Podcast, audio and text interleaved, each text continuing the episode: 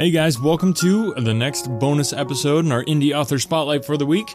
So grateful once again to Matt Brown for allowing me to read this and share this with you guys. I tell you what, I'm really digging this story so far, so I hope you guys are enjoying it. If you are, make sure to hit up Matt on Twitter and on his website, and those links are down in the description below or also at the blog, and let him know that you're enjoying this. I know as a creator myself that nothing makes me happier than hearing from people that enjoy my work, so just go pay that compliment to Matt. Uh, he's doing great work over there, putting his heart and soul into it, and uh, yeah, I think it'd be awesome if you told him that you heard about this on another world, and uh, yeah, let's spread the love. And again, if you're tuning in you're like, what the heck is going on here? Where's Treasure Island? Don't worry, Treasure Island will be back again on Sunday, but we're doing these indie author spotlights in the middle of the week just as some bonus content for you guys. So thanks so much for listening, and uh, without further ado, I give you the next two chapters of Valkyrie. Chapter 3 Wolf stepped into the lodge. The grand hall was just as he remembered.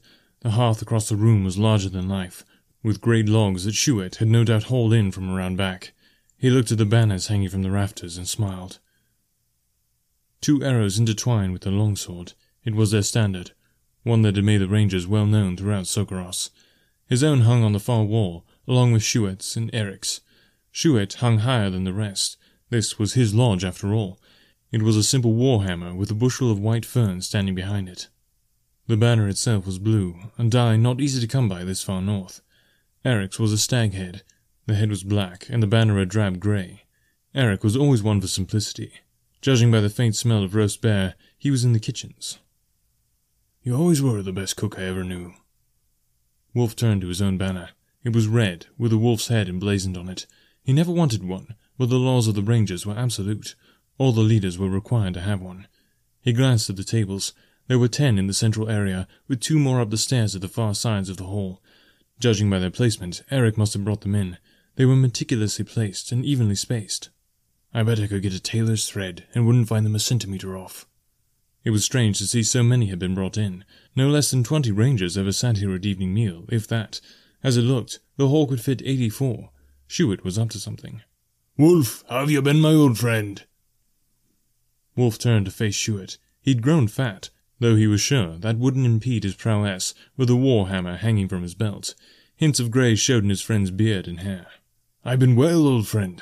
I see there are more trophies than I remember. The broad smile on his friend's face said that he was still fit enough to hunt. I can't take all the credit, Wolf. We help the townsfolk as much as they help us. Shuet replied. It was true, that was their way. People came from all over Sokoros and beyond to the lodges scattered across the country.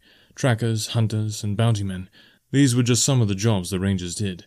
In Sokoros, trade was the currency, Abroad, gold was the price, and a high one. So why all the tables? His friend's face grew grim. I've sent out a calling. Wolf thought his heart might stop. You did what? This is beyond absurd. Well, there had to be a reason. It still didn't change the fact of how stupid a decision it was. Shuet held his hands up and stepped back.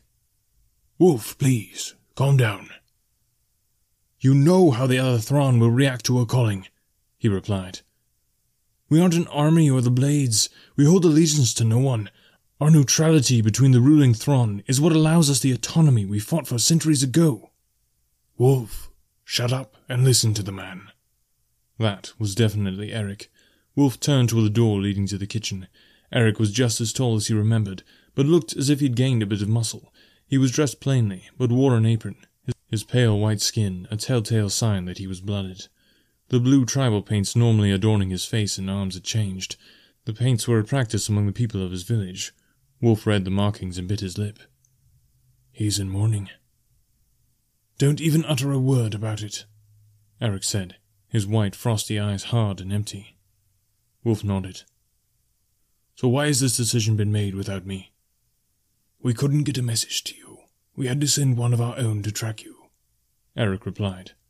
The laws state we only need two for a ruling in a crisis. Wolf looked to Shuet. Crisis? Victor has called the Thrawn together. He has also requested the druids and rangers be in attendance. Shuet explained. Wolf felt the hairs on his neck stand on end. How many are coming? All of them, Eric chimed in, taking his seat at the closest table.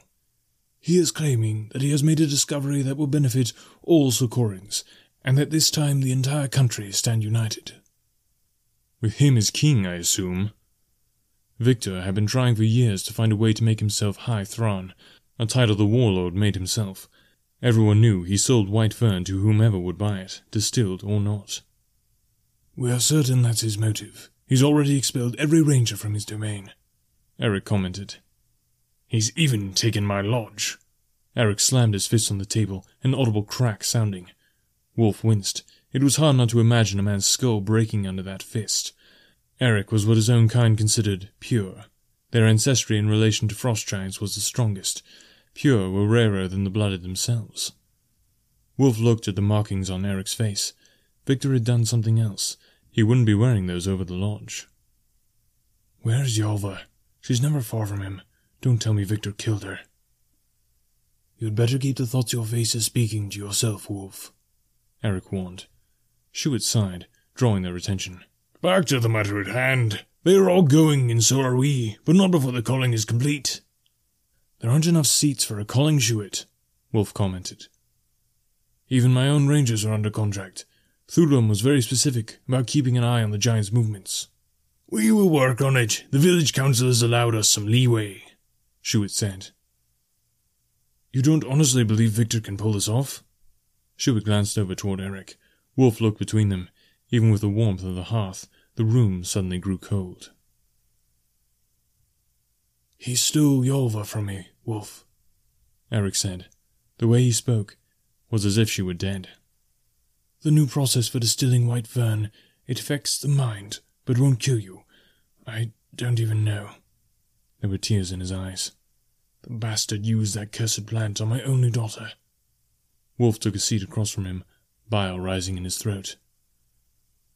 We can tell the Thrawn. They'll band together and stop him. No, Wolf, they won't, Chewett chimed in. Think about it carefully. We benefit the most from a divided Sokoros. Our freedom, our autonomy. We can work for anyone, regardless of allegiance. They would see it as us trying to keep them divided for personal gain, Wolf replied. They would, Chewett said. So, we have another plan. Wolf's eyes went wide.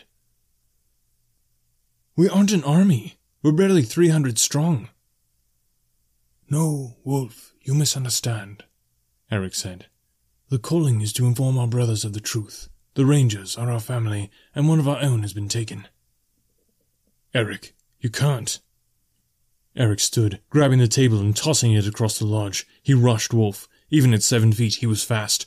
Wolf was hefted from the floor, his eyes meeting with Eric's. He's taken my daughter into his chambers, Wolf. She believes she's in love with him, he screamed. Don't tell me what I cannot do. Wolf looked where the table had landed. It was irreparably broken into pieces. Eric, he said. Put me down, now. Eric paused, looking down at his stomach. Wolf softly tapped his knife against him. Stop this, both of you! Chewett shouted. Eric suddenly let go and started toward the kitchen. Wolf caught himself, managing to keep his balance, and put his knife away. I'm not going to listen to anyone, Eric said. My mind is made up, Chewett. It was hard to watch. Eric's mind was made up. Chewett, you can't let him do this. His old friend reached out, placing a hand on his shoulder. He's the only one who can. None of the other Thrawn are blooded. As a pure, he'll be hard to stop, and the only one capable of killing Victor before he can use his new concoction on them. What if he kills one of the Thrawn in one of his rages? It will mean the end of us. Honestly, killing Victor will end us. No, it won't, Chewett replied. Wolf's eyes went wide. You won't. We have no choice, Wolf. We will forswear him. This is too much. All record of him ever existing will be erased. His name can never be spoken, his successful contracts and achievements burned. There wouldn't even be a grave. It was worse than death. I refuse to take part in this. You don't have to. The vote was cast, Chewett replied. Eric is doing this for us and Yalva. When it is over, we will claim we had no idea. I will tell the Thrawn that he had been acting strangely since coming to my lodge. Had we known his grievance with Victor was so great, we never would have allowed him to represent us. Then you can do it alone, Wolf replied. I resign my post. Wolf turned his back, not even giving his old friend a chance to speak. He simply couldn't look at him any more. He knew the laws. A huntsman was a lifetime position. There was no resignation. Only death could release one from such responsibility. Wolf was no coward. Suicide was a weakling's path. Exile was the only other option. He would never take another contract. He stepped into Sokoros's cold embrace. It was like being held by the keeper himself. In a way, it was almost poetic. He felt like he was with the dishonored dead, their cold, agonizing cries, like from the stories, mirroring his own heart.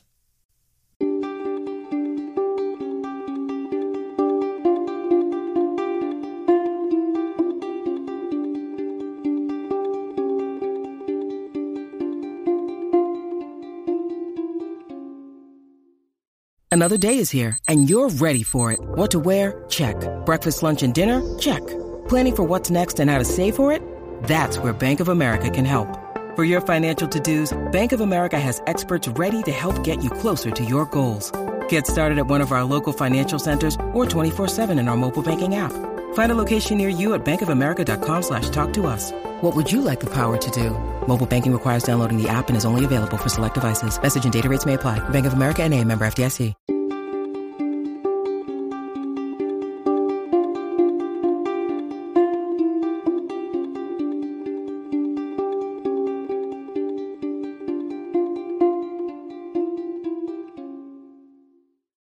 Chapter 4 The warmth of the room was relaxing, better than the stove and fireplace upstairs. The heat was spread more evenly, taking up the whole room. Idra soaked it in, keeping the shears steady as she took small clippings from the tea plants. The greenery, as she called it, like the rest of the house, was different from most Sokoran homes. Instead of three levels, it counted as a fourth, but dug deeper and at a sloping angle. Both the greenery and the ground level had been lined with pinewood planks and sealed in tar. There was a passage from the greenery to the ground level. Idra used a bookshelf to keep it concealed. During the summer, she and Frey would live on the ground floor. Frey's room had a path dug away from the main room. Idra's was further down. In the winter, when the snowfall was too heavy, they would live on the second floor. The ground level would be converted into storage.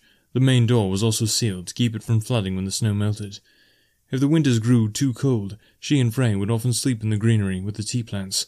Idra looked up at the sun orbs. They were over a decade old. Unlike their counterparts, the orbs emitted heat, not just light. Even for the North, their cost in silver was still overpriced. Idra looked up at the orbs. I should start looking for replacements soon. There were six of them, each mounted to the ceiling. In size, they were about the size of a frost giant's fist. She glanced at her daughter and smiled. Frey looked so happy tending the tea plants. They're growing so well, aren't they, Frey? Her daughter's face lit up. Frey's beautiful smile shone brighter than the sun orbs themselves. Jan will be happy. He said some of his plants died. Frey's smile faded, but only just a bit. Idra almost laughed. You have such a kind heart, Frey. Not many would mourn for a plant. I tried to tell him that he needed to wait a bit longer. Frey simply nodded and continued clipping some of the leaves. They did this every few days, trimming the bushes and baking the leaves. Their supply was fairly large, but it did make the village a good deal of profit with the traders. Idra looked about the room. Twelve long tables took up most of the room's space, each with metal, dirt-lined pans spanning their length. There were a dozen tea plants in each pan, all of them mature. It had taken three long years for them to be ready.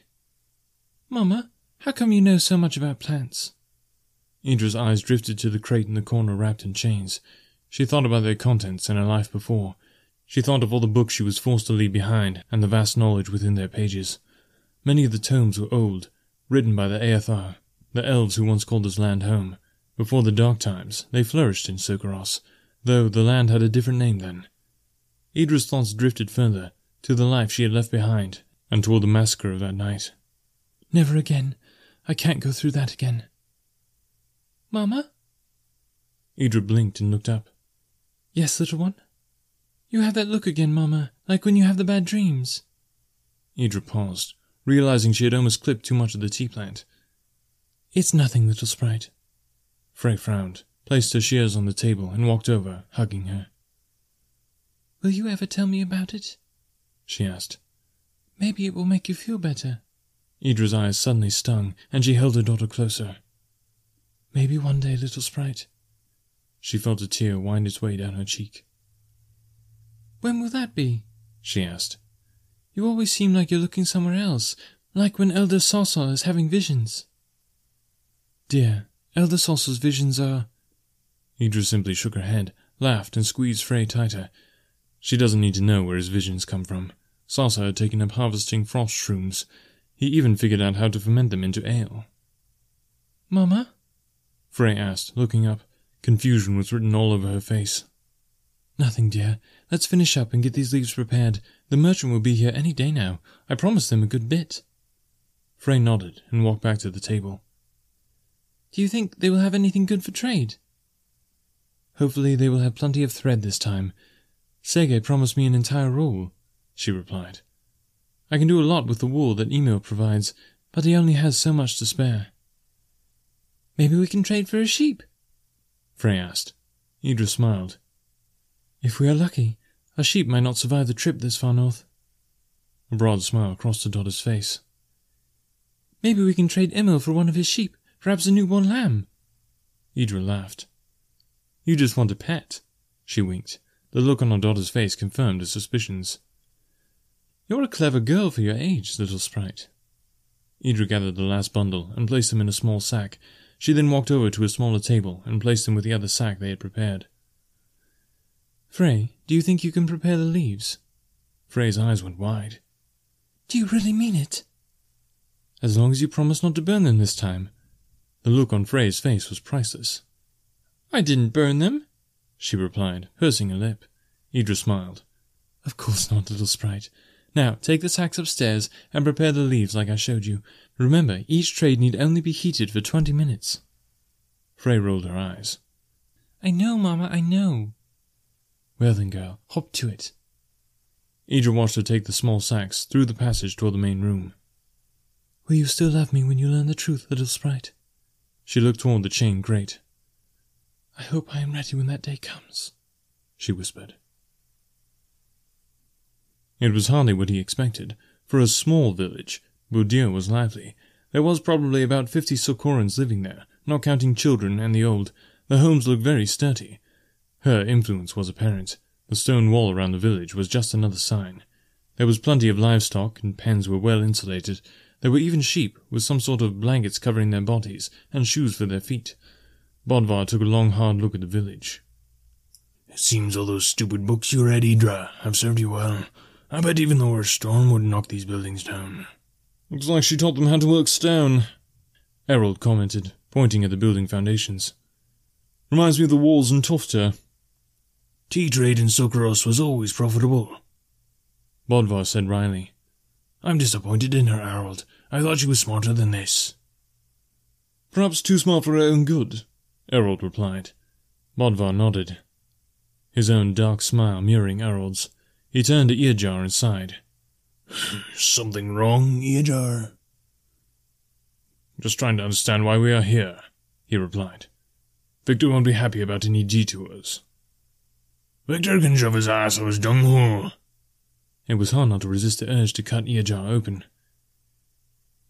If not for us and the Blades, he'd just be another Thrawn scrambling for power. Army or not, any of us are better than two of his own men. Now, go take a look around. There should be a tavern here for traders. Let us see if she's here. He couldn't shake the feeling in his stomach, no matter how hard he tried. Earjar reflexively put his hand on the hilt of the dagger at his hip. I should have never signed on. Butchers and murderers, that's all they are. Earjar began walking around the village as the others went their separate ways. Counting him, there were four others who had joined the Blades. He had been with them the longest. Bodvar, Arold, and Yorva stood waiting for them at the town gate. Yorva had tied the horses to an old post planted in the ground. I suppose this is better than facing the Inquisition in Absian, he mumbled. How far I've fallen. Two years on the run, all because of some petty official. It was said the Inquisition never made mistakes in their judgments, that their word was law. While they maintained order, the Senate still fought with them over the rule of law. Earjar simply sighed.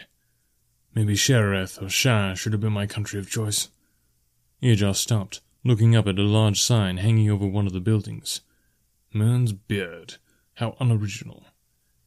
He started down the steps and opened the door, peering inside. The smell of spiced ale assaulted his nose, as did the inviting heat of a large hearth by the far wall. The heat hit his face like a mask, warming it against the cold. Don't be shy. Come in, friend. The man behind the counter was tall, about six feet give or take. He was stout like most Sokorans, his skin pale. Like most Sokoran men, he had a thick beard. His hair was dark, almost black. Well, in or out? he shouted. Takes time for the heat to warm the place. Ejar quickly stepped in and closed the door. He pulled his fur hood back and undid his heavy coat. The heat was a welcome respite. Even through his thick fur-lined gloves, the cold still bit his fingers. You can hang your coat on the wall there. No one will take it. The man behind the bar said. We pride ourselves on being an honest lot. A few of the other patrons nodded in agreement. I appreciate the hospitality, Eojar replied. The man smiled. That accent. You're Absonian, he laughed. What in the name of ice flows are you doing all the way up here? Traveling, Eojar replied, making his way to the bar. My friends and I have business this way. Ah, trader then. He seemed more than happy to hear that. If only you knew who we were, you'd be terrified, friend. Eojar smiled. Sometimes. It depends on how kind the snow is. Indeed, sometimes the snow is merciless. The bartender agreed. Well, our little town is a commodity not commonly found if you're interested. Oh? And what might that be? The bartender pulled a small jar from underneath the counter. Take a whiff for yourself. Eojar looked at the jar suspiciously, then glanced at the bartender. His eyes gave no hint of deception. He took the jar and lifted the lid. The smell of tea leaves filled his nostrils, but there was a hint of something else he couldn't place. Even so, it had a kick to it. You like? I can see the curiosity written on your face, the bartender said. How did you come by this so far north? Surely the conditions here make it impossible to grow. That's our trade secret, friend, the bartender replied. I guarantee you will not find a better quality product in all of Sokoros. I'm inclined to agree. Eojar felt his stomach turn. Everything Bodvar had explained on the trip here was true. This Idra he spoke of had a talent for making things grow in the north. Tell me, do you know a woman by the name of Idra? No, I cannot say that I have, the bartender replied. No one by that name has come through here. Smart enough, at least. That's a shame, for one of my companions is a good friend of hers. We were separated a few days ago after the storm. I'm sorry, my friend, the bartender replied. But if your friend was in that storm, then I fear she may be dead. Eojar nodded. That was our fear too, but we still held hope. The bartender softly patted him on the shoulder. Tell your friends I will prepare rooms for them, he said. I don't have the heart. I don't have the heart to charge for shelter to anyone after losing someone in the snows. Eojar smiled. And the ale? The bartender laughed. Ale is another matter. I have to replenish my store somehow. Idra tried to breathe and to keep calm, but her mind was already racing. Fear enveloped her like a fur blanket, covering every part of her. How could I have been so stupid? Sigurd wasn't to blame. He had no idea, but the man asking him questions at the bar seemed to. He had to be one of Bodvar's blades. Why are you so far north? It wasn't the question she should be asking. The town was of no consequence to Victor. They didn't pay his taxes, and truthfully, he probably wasn't aware of his existence. Boudier was too small to make such taxes worth the effort. At least five years ago it was. If Victor were to tax him now, he might see his coffers increase, but only by a narrow margin. Maybe one of the merchants said something, and Victor sent Bodvar to look around. It would be foolish. The lack of taxes and men to enforce them were an incentive for traders and merchants. It gave them a trade advantage within the larger settlements. No, Idra, that's wishful thinking, she told herself. Looks like our time here may be at its end, little sprite.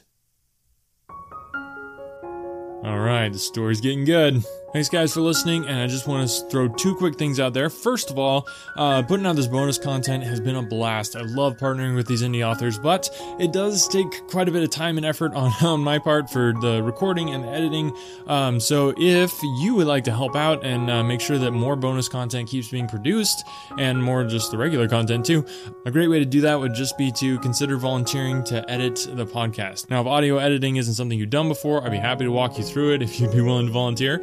Um, if volunteering is not uh, something that you feel like you can do right now, another great way is to just click on support this podcast. That's just at anchor.fm slash another world audiobooks. And you just click on support this podcast. Anything that you can do to contribute toward the podcast is going to go toward me hiring somebody to help me edit the podcast so that I can produce more bonus content like this. So that'd be a great way to support the podcast. And if you can't do any of those, just go ahead and tell people about the podcast. As you spread the word to more people, uh, we get more advertising revenue, and that also is going to helping me upgrade the equipment, get you better sound quality, and um, hopefully hire an editor at some point. So all those, uh, any three of those ways is a great way to help. And that is the first thing is just about producing more content. The second thing that I wanted to mention to you guys is that if you or somebody that you know is an indie author and be interested in having your content read on Another World Audiobooks, I am definitely always looking for more partnerships with any authors who are interested in spreading the word about their work. So, love to hear from you. All the contact information is down below. You guys know how to get a hold of me. Another World Audiobooks at gmail.com or on any of the social medias. So, thanks so much for listening today, guys. We'll be uh, back tomorrow with some more bonus content, so stay tuned for that. Thanks for listening.